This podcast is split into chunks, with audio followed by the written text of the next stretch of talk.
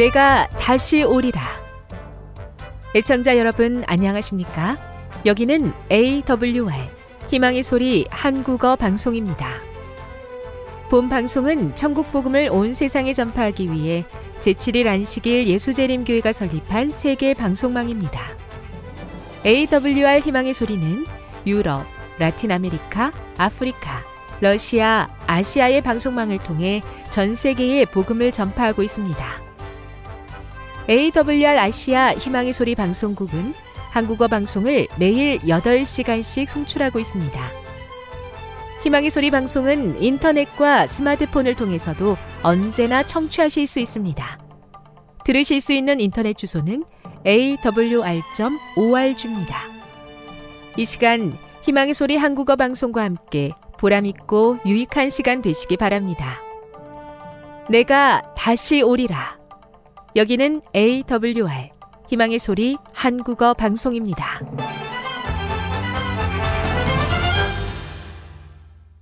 주파수 안내입니다.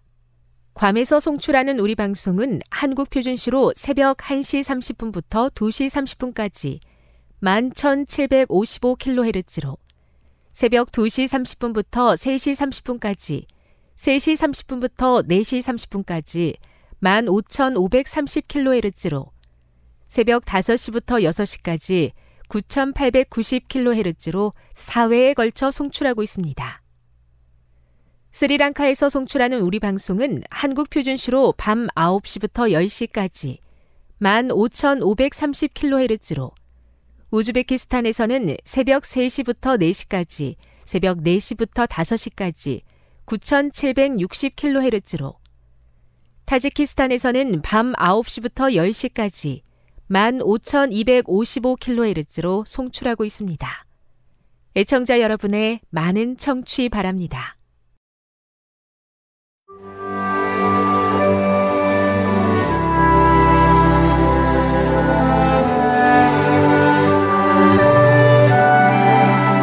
읽어주는 교과 여섯째 날 12월 22일 금요일 더 깊은 연구를 위해 이스라엘 역사의 중대한 위기에서 왕후 에스더에게 내가 왕후의 위를 얻은 것이 이때를 위함이 아닌지 누가 아느냐 라는 질문은 오늘날 이 중대한 시기에 복음의 빛을 받은 모든 가족, 학교, 부모, 교사, 그리고 모든 어린이에게도 던져졌다. 교육 263 에스더는 아름다운 유대인 소녀로 모르드게의 사촌이었으며 부모는 죽은 후 모르드게는 그녀를 집으로 데려와 친딸처럼 사랑으로 돌보았다. 하나님께서는 그녀를 사용하여 페르시아 땅의 유대 민족을 구원하셨다. 고대의 주님은 그분의 대표자로 서도록 선택하신 남자들과 함께 그분의 사업에 헌신한 여인들을 통해 놀라운 방식으로 일하셨다. 주님은 여성들을 사용하여 위대하고 결정적인 승리를 거두셨다. 그분은 위급한 상황에서 여러 번 여성들을 전면에 내세우셨고 그들을 통해 많은 생명을 구원하기 위해 일하셨다. 주님은 왕후 에스더를 통해 그분의 백성을 위한 강력한 구원을 이루셨다. 어떤 힘으로도 그들을 구원할 수 없을 것 같던 때에 에스더와 그와 함께한 여성들은 금식과 기도와 신속한 행동으로 문제를 해결하고 백성들의 구원을 이루었다. 구약시대에 하나님의 뜻을 따라 일한 여성들의 사역을 연구하는 것은 오늘날 우리 사역의 긴급한 필요에 대처할 수 있는 교훈을 가르쳐 줄 것이다. 에스더 시대의 하나님의 여인처럼 중요하고 눈에 띄는 자리에 서지 못할지라도 거듭난 여성들은 더 겸손한 위치에서 중요한 역할을 할 수 있다. 엘렌지 화이트, 하나님의 딸들 45, 46 핵심적인 토의를 위해 1. 에스더서는 에스더가 왕궁에서 특히 왕후가 된 후 어떤 역할을 감당했었는지에 대해 이런저런 궁금점을 남긴다. 왕궁에서의 일들과 에스더의 신앙은 조화를 이룰 수 있었을까? 그대는 그렇게 할 수 있겠는가? 2. 죽으면 죽으리이다 라는 에스더의 유명한 말은 죽음 앞에서도 변함없는 신실함의 본보기로 수천 년 동안 울려 전해지고 있다. 에스더서의 말은 요한계시록 13장의 쟁점이 현실이 되는 마지막 때에 하나님의 백성들이 직면하게 될 상황을 어떻게 반영하고 있는가. 3. 월요일 교과에 제시된 당신의 믿음을 드러내지 않는 것에 관한 질문을 교과 시간에 함께 이야기해 보라. 그래야 할 때가 있겠는가? 지금까지 읽어주는 교과였습니다. 본 방송은 AWR 희망의 소리 방송국에서 제작되었습니다.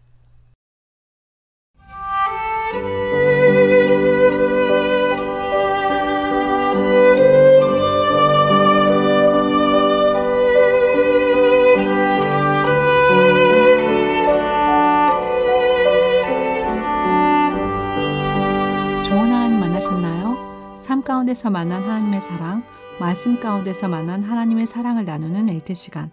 저는 이영미 집사입니다. 오늘은 사도행전 5장 1절부터 16절에 있는 말씀을 함께 나누도록 하겠습니다. 기도하겠습니다. 주님, 오늘도 하나님의 말씀으로 인하여 감사합니다.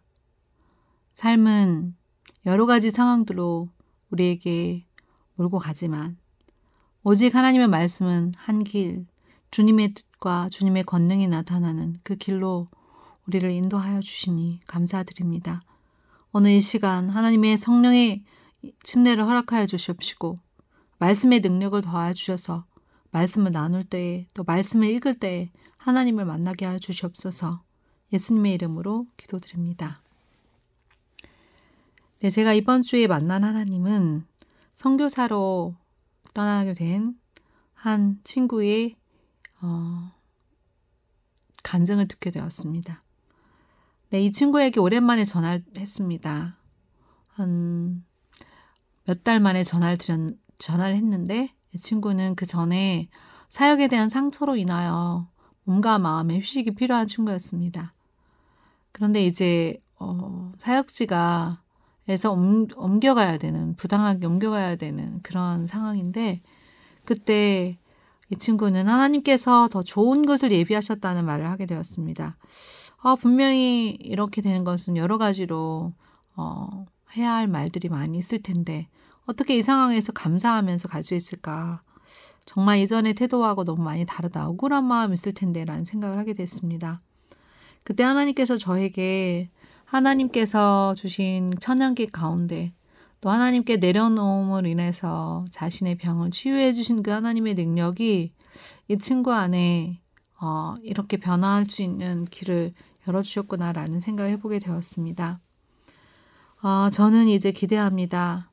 어, 저의 친구가 어, 그 사역지에서 선교사로서 살게 될 그러한 모습을 기대하면서 제가 그 사역지에 방문하였을 때 하나님이 살아계셔서 그 선교지에 함께 계셨음을 친구로부터 듣게 될 것을 소망합니다. 그리고 제 자신이 너무 선교지를 위해서 또 기간을 위해서 어, 여러 가지 운영인과 재정상의 어려운 일들에 대해서 어, 기도하지 못했고 공감하지 못했고 함께 내 문제로 잡지 못했던 것들에 대해서 회개를 하게 되었습니다. 오늘의 본문은 사도행전 5장 1절부터 16절에 있는 내용인데 함께 읽어드리도록 하겠습니다. 사나, 아나니아와 하는 사람이 그 아내 삽비라로 더불어 소유를 팔아 그 값에서 얼마를 감춤해 그 아내도 알더라.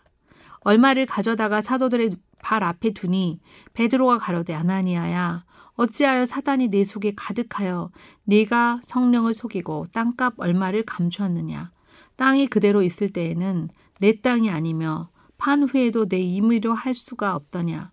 어찌하여 이 일을 내 마음에 두었느냐. 사람에게 거짓말한 것이 아니요 하나님께로다. 아나니아가 이 말을 듣고 엎드러져 혼이 떠나니 그 일을 듣는 사람이 다 크게 두려워하더라. 젊은 사람들이 일어나 시신을 어, 싸서 메고 나가 장사하니라. 세 시간쯤 지나 그 아내가 그 생긴 일을 알지 못하고 들어오니 베드로가 가로되 그땅 판값이 이것뿐이냐? 내게 말하라 하니 가로되 예 이뿐이로라. 베드로가 가로되 너희가 어찌 함께 꾀하여 주의 영을 시험하려 하느냐? 보라 내 남편을 장사하고 오는 사람들의 발이 문 앞에 이르렀으니 또 너를 메어 내 가리라 한대. 곧 베드로의 발 앞에 엎드러져 혼이 떠나 떠나는지라 젊은 사람들이 들어와 죽은 것을 보고 메어다가 그 남편 곁에 장사하니 온 교회와 이 일을 듣는 사람들이 다 크게 두려워하니라. 사도들의 손으로 민간의 표적과 기사가 많이 되게 믿는 사람이 다 마음을 같이하여 솔로몬 행각에 모이고 그 나머지는 감히 그들과 상종하는 사람이 없으나 백성이 칭송하더라. 믿고 주께로 나오는 자가 더 많으니 남녀의 큰 무리더라. 심지어 병든 사람을 메고 거리에 나가 침대와 요위에 누이고 베드로가 지날 때 혹 그 그림자라도 뉘게 덮일까 바라고 예루살렘 그늪 허다한 사람들도 모여 병든 사람과 더러운 귀신에게 괴로움을 괴로움 받는 것을 데리고 와서 다 나음을 얻으니라. 네, 오늘 본문의 말씀은 어, 1절부터 6절까지는 남편 아나, 아나니아가 성령을 속인 죄로 인하여 죽게 되는 이야기. 그리고 7절부터 11절까지는 사피라인 아내가 어, 성령을 어, 속임으로 인하여 죽게 되는 이야기. 그리고 12절부터 16절에는 어, 사도들을 통한 놀라운 치유의 역사에 관한 내용입니다. 저는 오늘 질문을 첫 번째로 왜 아나니아와 삽비라가 죽게 되었을까라고 어, 질문해 보게 되었습니다. 먼저 아나니아를 살펴보면 아나니아는 성령의 감동을 받아 어, 많은 사람들이 자신의 것들을 바치는 것들을 보고 그도 또한 어, 하나님께 자신의 재산을 바치기로 서약한 사람입니다. 그런데 이제 그 후에 그에게 변화가 일어난 것입니다. 그 후에 후회의 감정이 있었고 성령의 감화의 감동을 어, 감화의 그를 잃었을 때 이제 탐욕의 감정이 올라와서 스스로 제거하게 되는 것입니다. 혼자 제거해서 끝내는 것이 아니라 아내와 의논을 하고 그런데 이제 일들을 다시 안 한다고 하자니 그의 체면이 있는 것입니다. 그래서 이제 결정한 것은 어떤 결정입니까? 큰 몫을 먼저 떼어놓고 재산을 팔아서 결국 어, 다른 사람들과 유무상통하면 되겠지라고 이 성령을 부인하는 죄를 짓게 됩니다. 거짓과 위선과 기만을 하나님께서 가장 싫어하시는 것인데 이 아나니아는 탐심으로 인하여 그런 길을 그런 일을 하게 된 것입니다. 아마도 아나니아와 삽비라는 이 일들 아무도 모를 것이라고 생각하였을 것입니다. 여기에는 그들에게 재산을 바치라고 하는 어, 부당한 압력도 없었는데 어, 속이면서 하나님께 거짓말을 행한 것입니다. 이 일이 어, 초대교회에 어떤 영향이 미쳤을까요? 이 일은 온 교회와 듣는 사람들에게 다 크게 두려워하는 영향이었, 영향을 미칩니다. 음, 아나니아와 이렇게 되었다면 그 다음에 삽비라는 또 어떻게 되었나요? 삽비라는 이 사실도 모르고 3시간쯤 지나서 아내가 어, 생긴 일을 알지 못하고 들어오게 됩니다. 그때 베드로가 이 삽비라에게 물어본 것은 땅판 값이 이것뿐이냐라고 질문합니다. 이때 다시 이 삽비라에게 기회가 주어진 것입니다. 회개할 기회가 주어졌습니다. 그런데 그는 이뿐이라고 이야기합니다. 베드로는 곧 너가 어찌하여 주의 영을 시험하느냐 내 남편을 장사하고 오는 사람들이 네 발이 문 앞에 이르렀으니 또 너를 메어 가라고 합니다.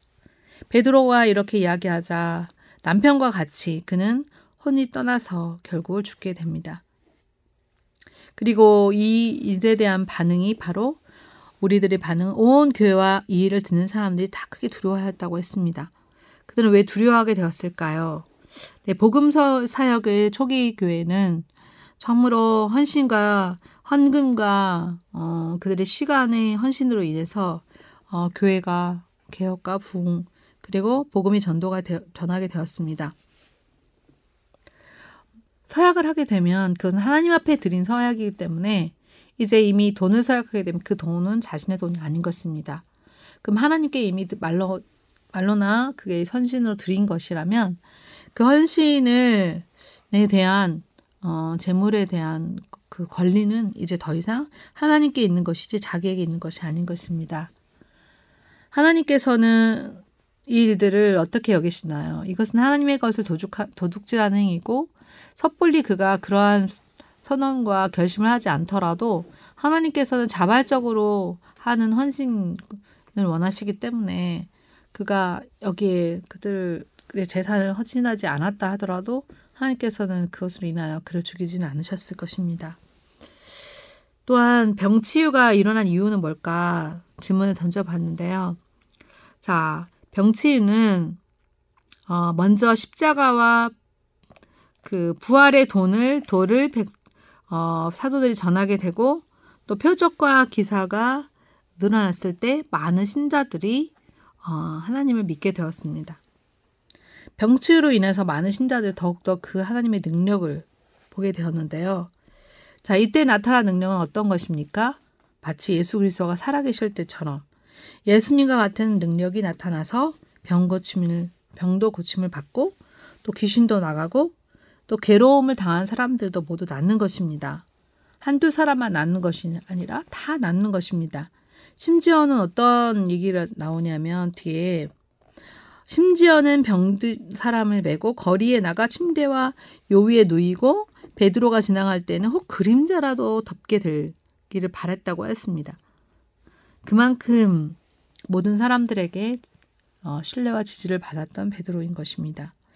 오늘 본문의 말씀을 보면서 저는 음, 이 본문의 말씀에 통해서 왜 오늘 이 시간에 나에게 이런 변화가 일어나지 않는가?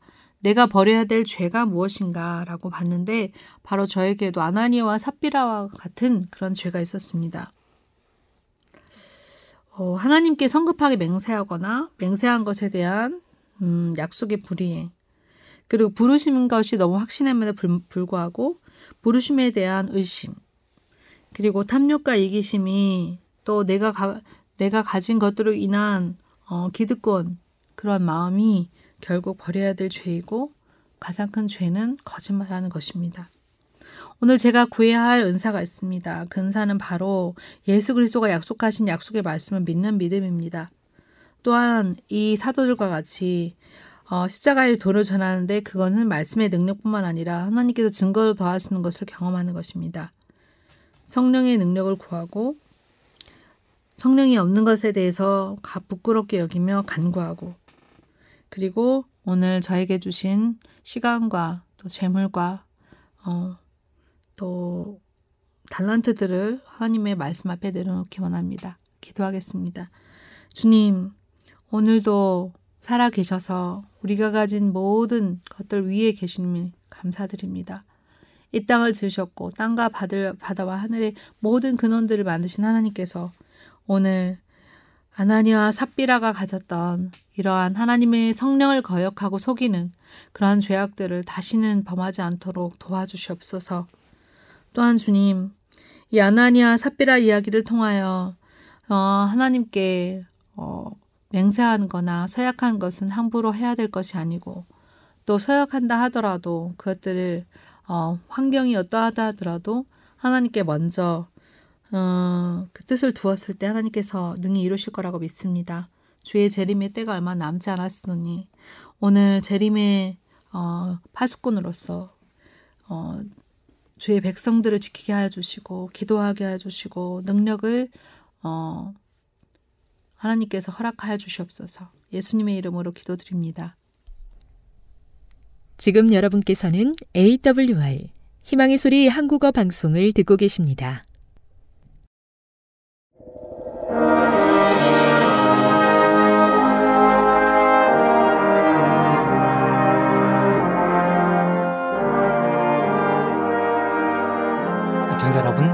지난 한 주일 동안도 하나님의 사랑 속에서 평안하고 행복하셨습니까? 하나님의 귀한 말씀으로 은혜를 나누는 시간입니다. 먼저 하나님의 말씀 누가복음 15장 22절로 24절의 말씀을 제가 읽겠습니다. 아버지는 종들에게 이르되 제일 좋은 옷을 내어다가 입히고 손에 가락지를 끼우고 발에 신을 신기라. 그리고 살진 송아지를 끌어다가 잡으라. 우리가 먹고 즐기자. 이 내 아들은 죽었다가 다시 살아났으며 내가 잃었다가 다시 얻어노라 하니 저희가 즐거워하더라. 이 말씀은 저희들이 너무도 잘 아는 이야기입니다. 물론 신앙의 연도가 짧거나 아니면 처음으로 하나님의 말씀을 접하는 분들은 이 말씀이 어떤 의미인지 또 어떤 이야기인지 잘 모르겠지만 신앙을 오래 했거나 아니면 어느 정도 신앙생활 속에 가까이 있는 분들은 이 이야기를 알고 있습니다. 이 말씀은 누가복음 15장에 나오는 유명한 탕자의 비유입니다. 그리고 이 비유는 예수님이 말씀하신 비유 가운데 가장 유명한 비유 중에 하나입니다. 누가복음 15장에 나오는 이 탕자의 비유는 이렇습니다. 어떤 사람이 두 아들을 기르고 있었습니다. 그런데 어느 날 둘째 아들이 아버지에게 자기에게 줄 유산을 미리 가불해 달라고 요청을 했습니다. 미리 달라는 것입니다. 아버지는 둘째 아들의 그 요구에 매우 난색을 표했지만 이 아들은 매일매일 이 아버지를 졸라서 마침내 아버지의 유산을 미리 받아내게 되었습니다. 그리고 어렵게 받아간 유산을 짧은 시간 안에 허랑방탕하게 금방 써버리고 말았습니다. 그는 그 아까운 재산을 술을 마시는데 허비해 버렸습니다. 아버지가 피땀 흘려 모은 재산을 창기에게 가져다 줘버렸습니다. 자기의 통장이 바닥을 드러내도 모를 만큼 흥청망청 놀아댔습니다. 그리고 마침내 어느 날 드디어 통장의 잔고가 영이 되고 말았습니다. 그리고 때 마침 그 나라에는 IMF 때의 광풍이 몰았죠. 모든 사람들의 인심이 사나워지게 되었습니다. 갈 곳이 없어서 유대인들에게 가장 천한 직업이었던 남의 집 돼지 농장에 취직해야 할 만큼 상황이 심각해졌습니다. 먹을 것이 없어서 돼지도 잘 먹지 않는 쥐염널매로 하루하루를 연명해 가게 되었습니다. 말 못하는 돼지 외에는 그 탕자와 상대줄 친구가 아무도 없었습니다. 허리가 휘어지도록 일을 해도 그에게 주어지는 것은 아무것도 없고 배고픔이 전부였습니다. 그렇게 많은 세월을 보내던 이 아들이 자기도 모르게 입에서 한마디를 내어 놓았는데 누가복음 15장 17절에 보면 내 아버지에게는 양식이 풍족한 품꾼이 얼마나 많은고 나는 여기서 두려 죽는구나. 아들의 신세 한탄이었습니다. 자기를 돌아보면 살 수 있는 신세 한탄이었습니다. 그렇습니다. 이 탕자의 아버지에게는 양식이 풍족한 품꾼이 많이 있었습니다. 하지만 탕자는 여기서 굶어 죽을 만큼, 굶어 죽게 될 만큼 그는 배고픔에 시달리고 있었습니다. 그래서 그는 아들의 길을 포기하고 품꾼으로 직업을 찾아 자기의 집으로 취직하기 위하여 돌아가기로 결심했습니다. 그리고 집으로 돌아가는 것입니다. 그런데 돌아오는 이 아들을 먼 길에서 아버지가 먼저 알아보게 되었습니다. 나이 많아 늙어서 눈도 안 좋을 텐데, 귀도 박지 않을 텐데, 몰골이 흉측하게 변해버린 이 아들을 아버지는 단번에 알아보고 대문 밖 동밖까지 한 걸음에 달려오신 것이었습니다. 그리고 아들을 껴안았습니다. 오랫동안 양질도 못한 아들에게 입을 맞추고 행여나 또 도망칠까봐 떨리는 힘없는 노인의 손으로 아들 손을 꼭 잡고 집으로 들어갔습니다. 이때 아들이 염치 없는 한마디를 아버지에게 했습니다. 누가복음 15장 21절 아버지여 내가 하늘과 아버지께 죄를 얻었사오니 지금부터는 아버지의 아들이라 일컬음을 감당치 못하겠나이다. 하지만 이렇게 말하는 아들을 향하여 아버지는 종들에게 이렇게 이야기했습니다.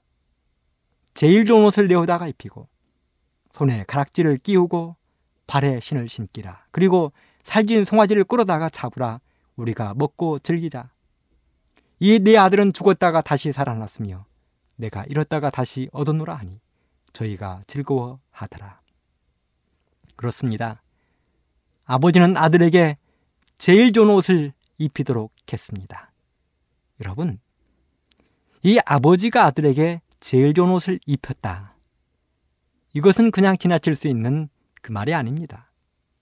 유대인의 관습에 옷을 입힌다는 것은, 옷을 입혀준다는 것은 과거를 묻지 않겠다는 의미를 가지고 있었습니다. 그러므로 아버지가 동도를 시켜 이 아들에게 모든 재산을 가지고 와서 다 써버리고 돌아온 탕자 같은 아들에게 옷을 입혀준다는 것은 내가 너의 과거를 묻지 않겠다는 귀한 교훈을 담고 있는 것입니다. 그리고 이 말씀은 우리 아버지 하나님께서 우리 하나님께서 죄 지은 우리들의 과거를 묻지 아니하시고 우리가 하나님께 나아가면 하나님께서는 우리에게 은혜를 베푸시겠다는 놀라운 의미를 담고 있는 것입니다. 그 다음에 여기 나온 아버지는 두 번째로 아들에게 손에 가락지를 끼워 주라고 이야기했습니다. 유대인의 관습에 가락지는 재산의 소유권을 의미했습니다. 그러므로 이 이야기는 네가 나의 재산을 가지고 와서 다 써버리고 돌아왔지만 다시 유산을 상속시켜 주겠다는 아버지의 귀한 교훈이 담겨 있는 것입니다. 마찬가지로 죄를 지은 우리 사람들이 죄의 세상에 살고 있지만 우리 하나님께 돌아가면 하나님께서는 우리에게 미리 준비하신 하늘나라를 나누어 주겠다는 귀한 교훈을 담고 있는 것입니다. 그 다음에 아버지는 발에는 신발을 신겨주라고 이야기하고 있습니다. 유대인의 관습에 종들은 주인이 신발을 신겨주지 않았습니다. 근데 여기 이 아버지는 탕자에게 신발을 신겨주라고 이야기하고 있습니다. 이 이야기는 네가 아무리 잘못을 하고 큰 죄를 지었을지라도 네가 집에 돌아왔기에 너는 나의 아들이라고 아버지는 인정하고 있는 것입니다. 그렇습니다. 우리 하늘 하나님께서 우리를 그렇게 인정하시는 것입니다. 우리가 죄의 세상에 살면서 죄를 지었을지라도 하나님께 돌아가면 하나님은 다시 한번 우리를 하늘 아버지의 아들로 삼아 주시는 것입니다. 그리고 살찐 송아지를 잡아 온 동네가 파티했습니다. 사랑하는 애청자 여러분, 우리가 하나님께 돌아가면 하늘에서는 회개할 것 없는 아흔 아홉의 의인보다 죄인은 우리가 하나님께 돌아가는 것을 더 기뻐하고 잔치를 베풀겠다고 말씀하셨습니다.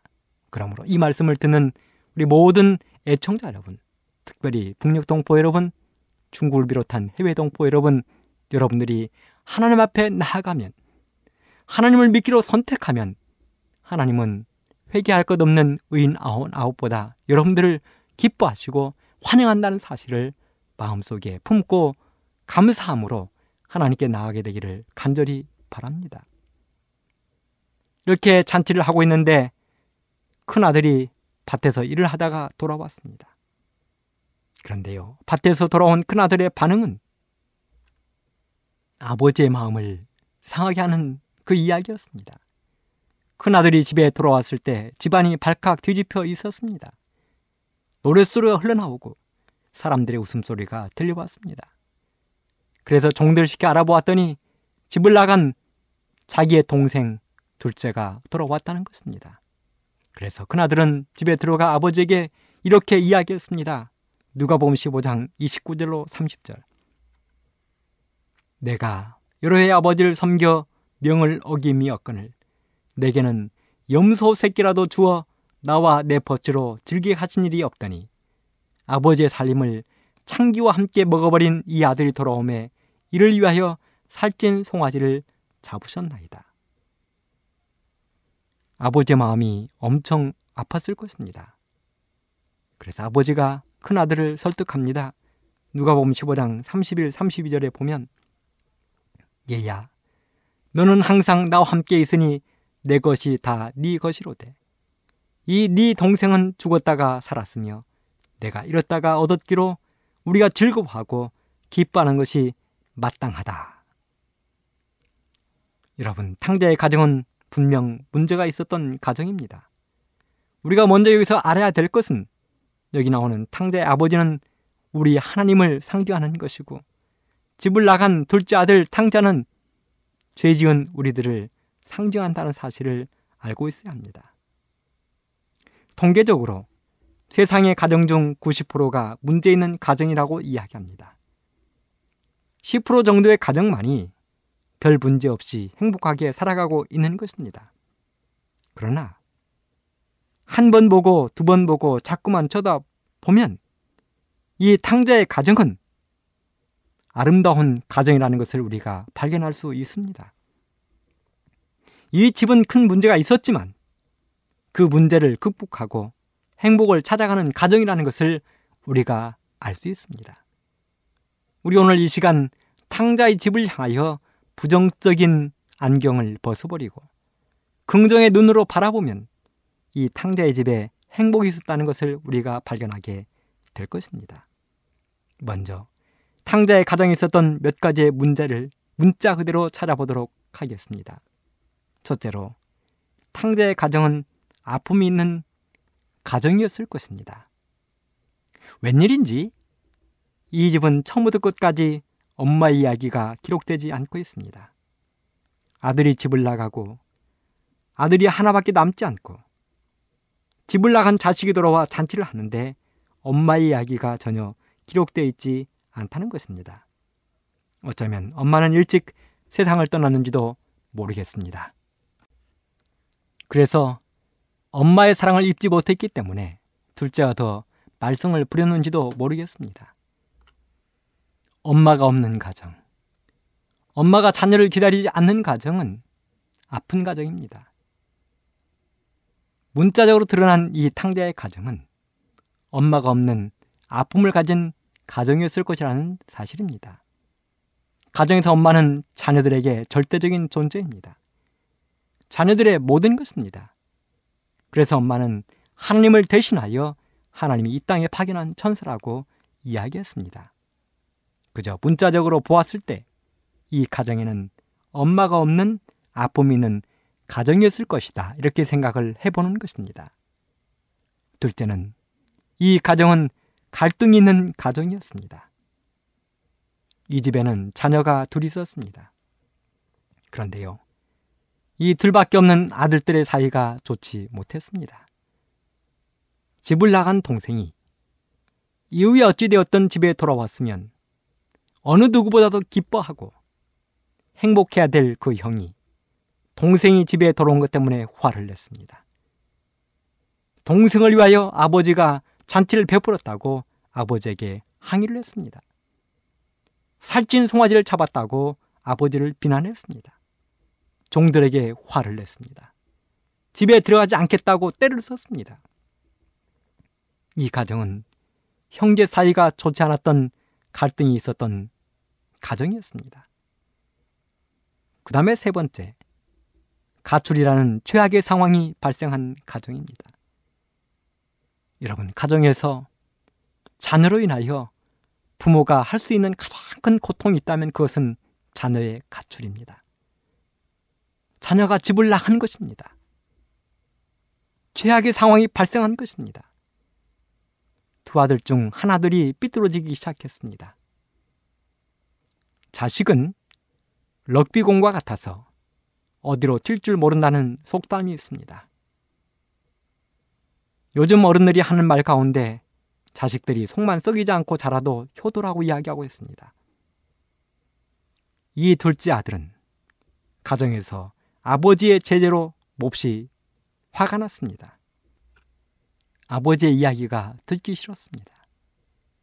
그는 아버지가 자기의 자유를 구속한다고 생각했습니다. 자기에 대한 아버지의 사랑과 돌보심을 오해하고 자기의 기분을 쫓아 살기로 결심했습니다. 아버지에 대한 의무감도 갖고 있지 않았을 뿐 아니라 아버지에게 대한 감사를 나타내지도 않았습니다. 그러면서도 그는 오히려 아들로서 아버지의 재산을 상속받을 특권만을 주장했습니다. 아버지가 돌아가시면 자기 몫으로 받게 될 유산을 지금 당장 받기를 원했습니다. 그는 현재 낙을 누리는데 너무 열중한 나머지 장래에 대해서는 아무런 관심이 없었습니다. 그리고 드디어 아버지에게 재산을 상속받아 집을 나갔습니다. 집을 떠났습니다. 물론 아버지의 허락을 억지로 받기는 했지만 분명 가출이었습니다. 누가복음 15장 12절 그 둘째가 아비에게 말하되 아버지여 재산 중에서 내게 돌아올 분깃을 내게 주소서 하는지라 아비가 그 살림을 각각 나누어 주었더니 재산을 나누어 달라는 아들의 요청에 아버지가 두말하지 않고 나누어 준 것을 보면 이 아들은 어쩔 수 없는 아들인 것 같습니다.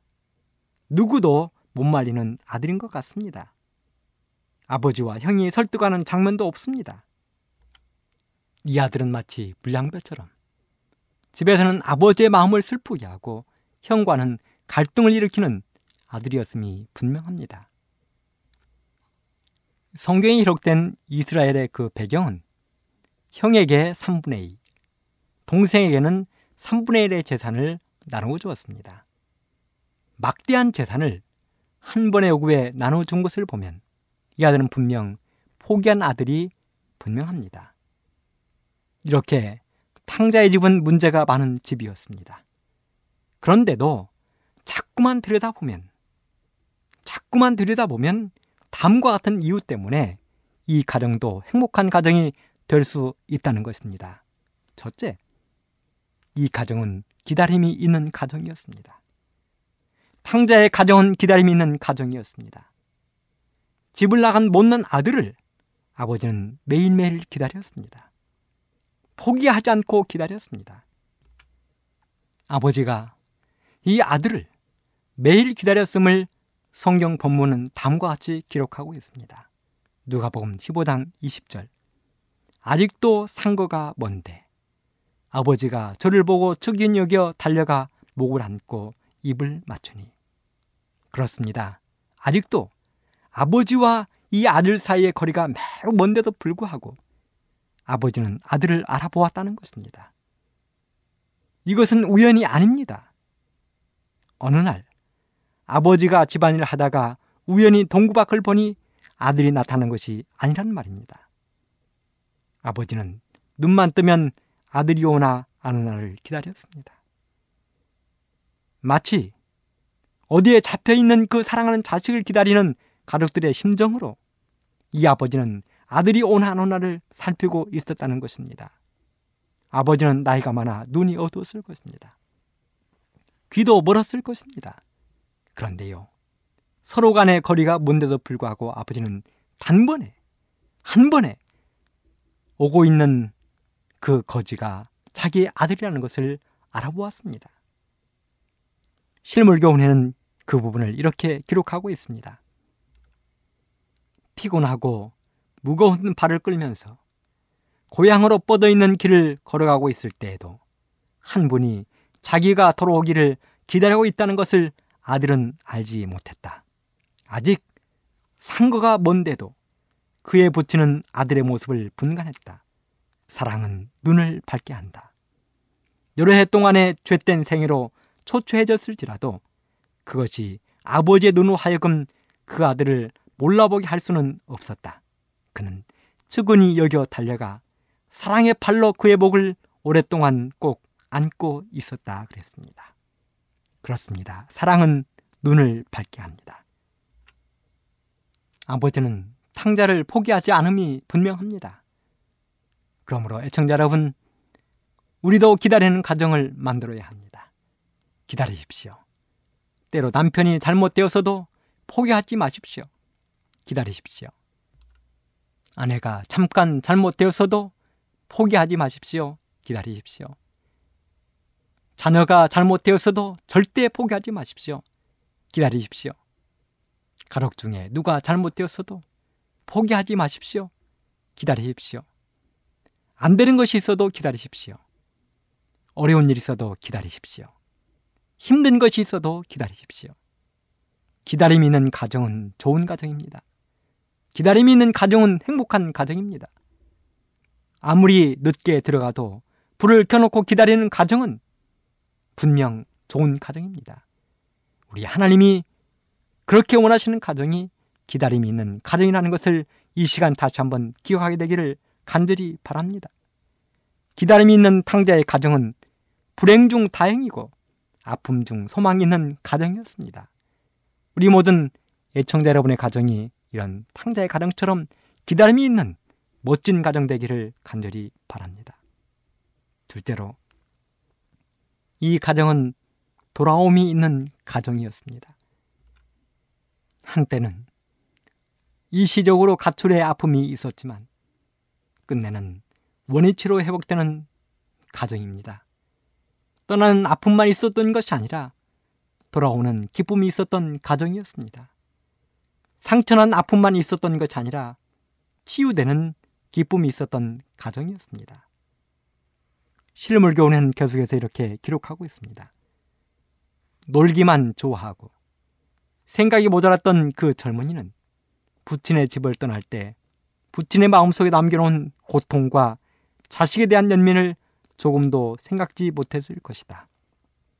그가 그의 방탕한 동무들과 춤추고 먹고 마시고 있을 때는 그의 고향집에 들여온 우울함에 대하여 거의 생각지 못했다. 그리고 이제 피곤하고 무거운 발을 끌면서 고향으로 뻗어 있는 길을 걸어가고 있을 때에도 한 분이 자기가 돌아오기를 기다리고 있다는 것을 그는 알지 못했다. 성경에는 탕자의 가정 이상으로 가출의 아픔이 있었던 가정이 있다면 호세아의 가정입니다. 구약 성경에 나오는 호세아서의 그 이야기입니다. 호세아는 정말 뜬금없이 자기도 알지 못하던 호멜이라는 여인과 결혼을 하게 되었습니다. 호멜은 음란한 여인이었습니다. 그런데 그 음란한 여인과 이 선지자였던 호세아가 하나님의 강분에 의하여 결혼을 하게 되었습니다. 적어도 하나님이 중매를 썼으면 훌륭한 여인이어야 하는데 하나님은 품행이 방정하지 못한 음란한 여인과 중매를 하신 것입니다. 어떻게 우리 하나님은 이런 여인을 호세아 선지자에게 중매할 수 있는가? 그 여인은 살면서 남편을 버리고 두 번씩이나 다른 남자와 딴 살림을 차린 여인입니다. 그의 죄는 돌로 침을 당해 죽을 수밖에 없는 여인이었지만 잘난 남편 호세아 덕에 끝내는 회복되어 행복한 가정을 이루어 갑니다. 탕자의 집도 처음에는 깨어진 것 같았습니다.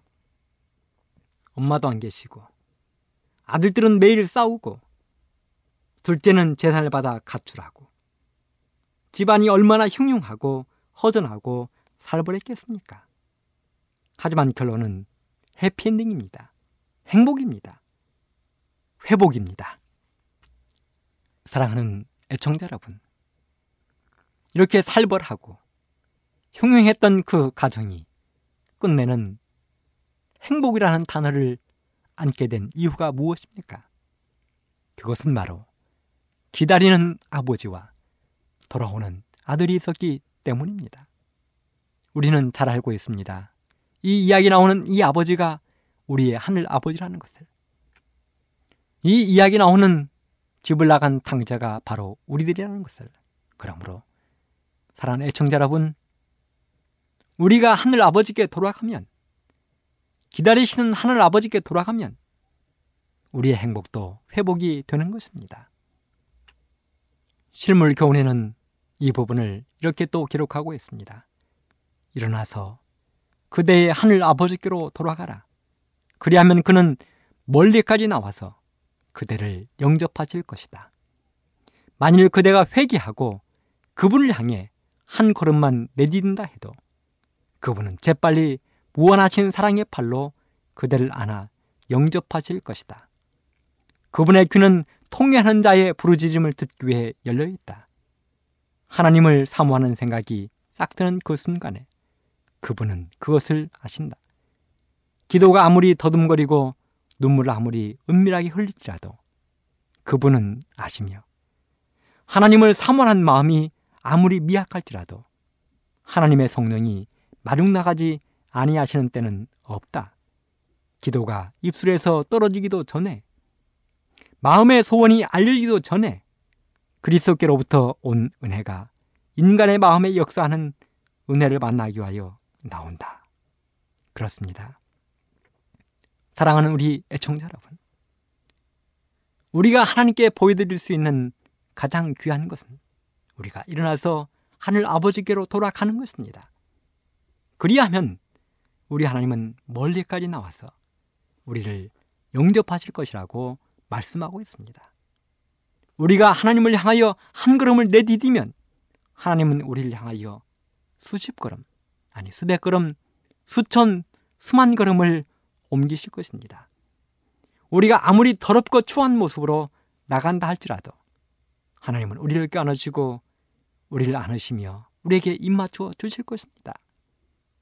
아버지가 아들에게 제일 좋은 옷을 내어다 입히고 손에 가락지를 끼우고 발에 신발을 신기 오신 것처럼 하늘 아버지께서도 우리를 위해서 그렇게 해주실 것입니다.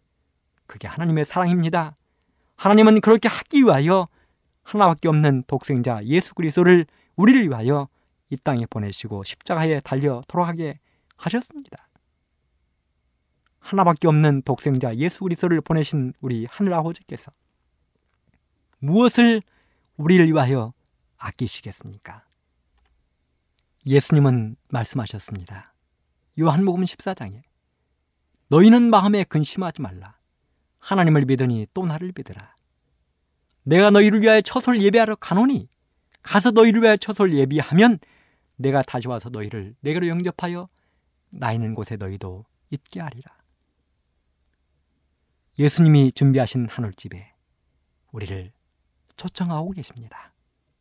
그러므로 우리 모두 이 시간 탕자가 기다리시는 아버지께 돌아가기로 결심한 것처럼 그리고 발을 내디딘 것처럼 우리도 하나님께 나아가고 하나님께 돌아가서 우리 하나님이 준비하신 그 멋진 하늘에서 영원한 영생과 행복을 얻게 되기를 간절히 바라면서 오늘 이 시간 말씀을 마치도록 하겠습니다.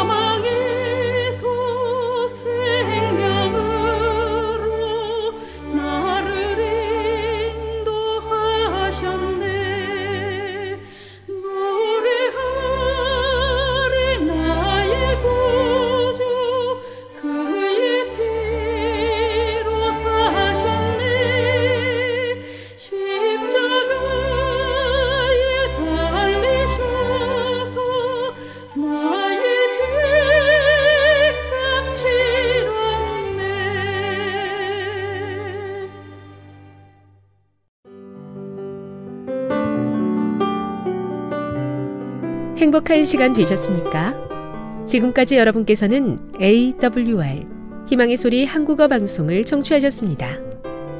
방송을 청취하시고 문의를 원하시는 분은 우편번호 02461 대한민국 서울시 동대문구 이문로 1길 11 희망의 소리 방송부 앞으로 편지나 엽서를 보내주시거나 지역번호 02-3299-5296에서 8번으로 전화 주시기 바랍니다. 지금까지 함께 해주신 애청자 여러분들께 감사드립니다. 애청자 여러분, 다음 이 시간까지 하나님 안에서 늘 평안하십시오. 감사합니다. 내가 다시 오리라. 여기는 AWR 희망의 소리 한국어 방송입니다.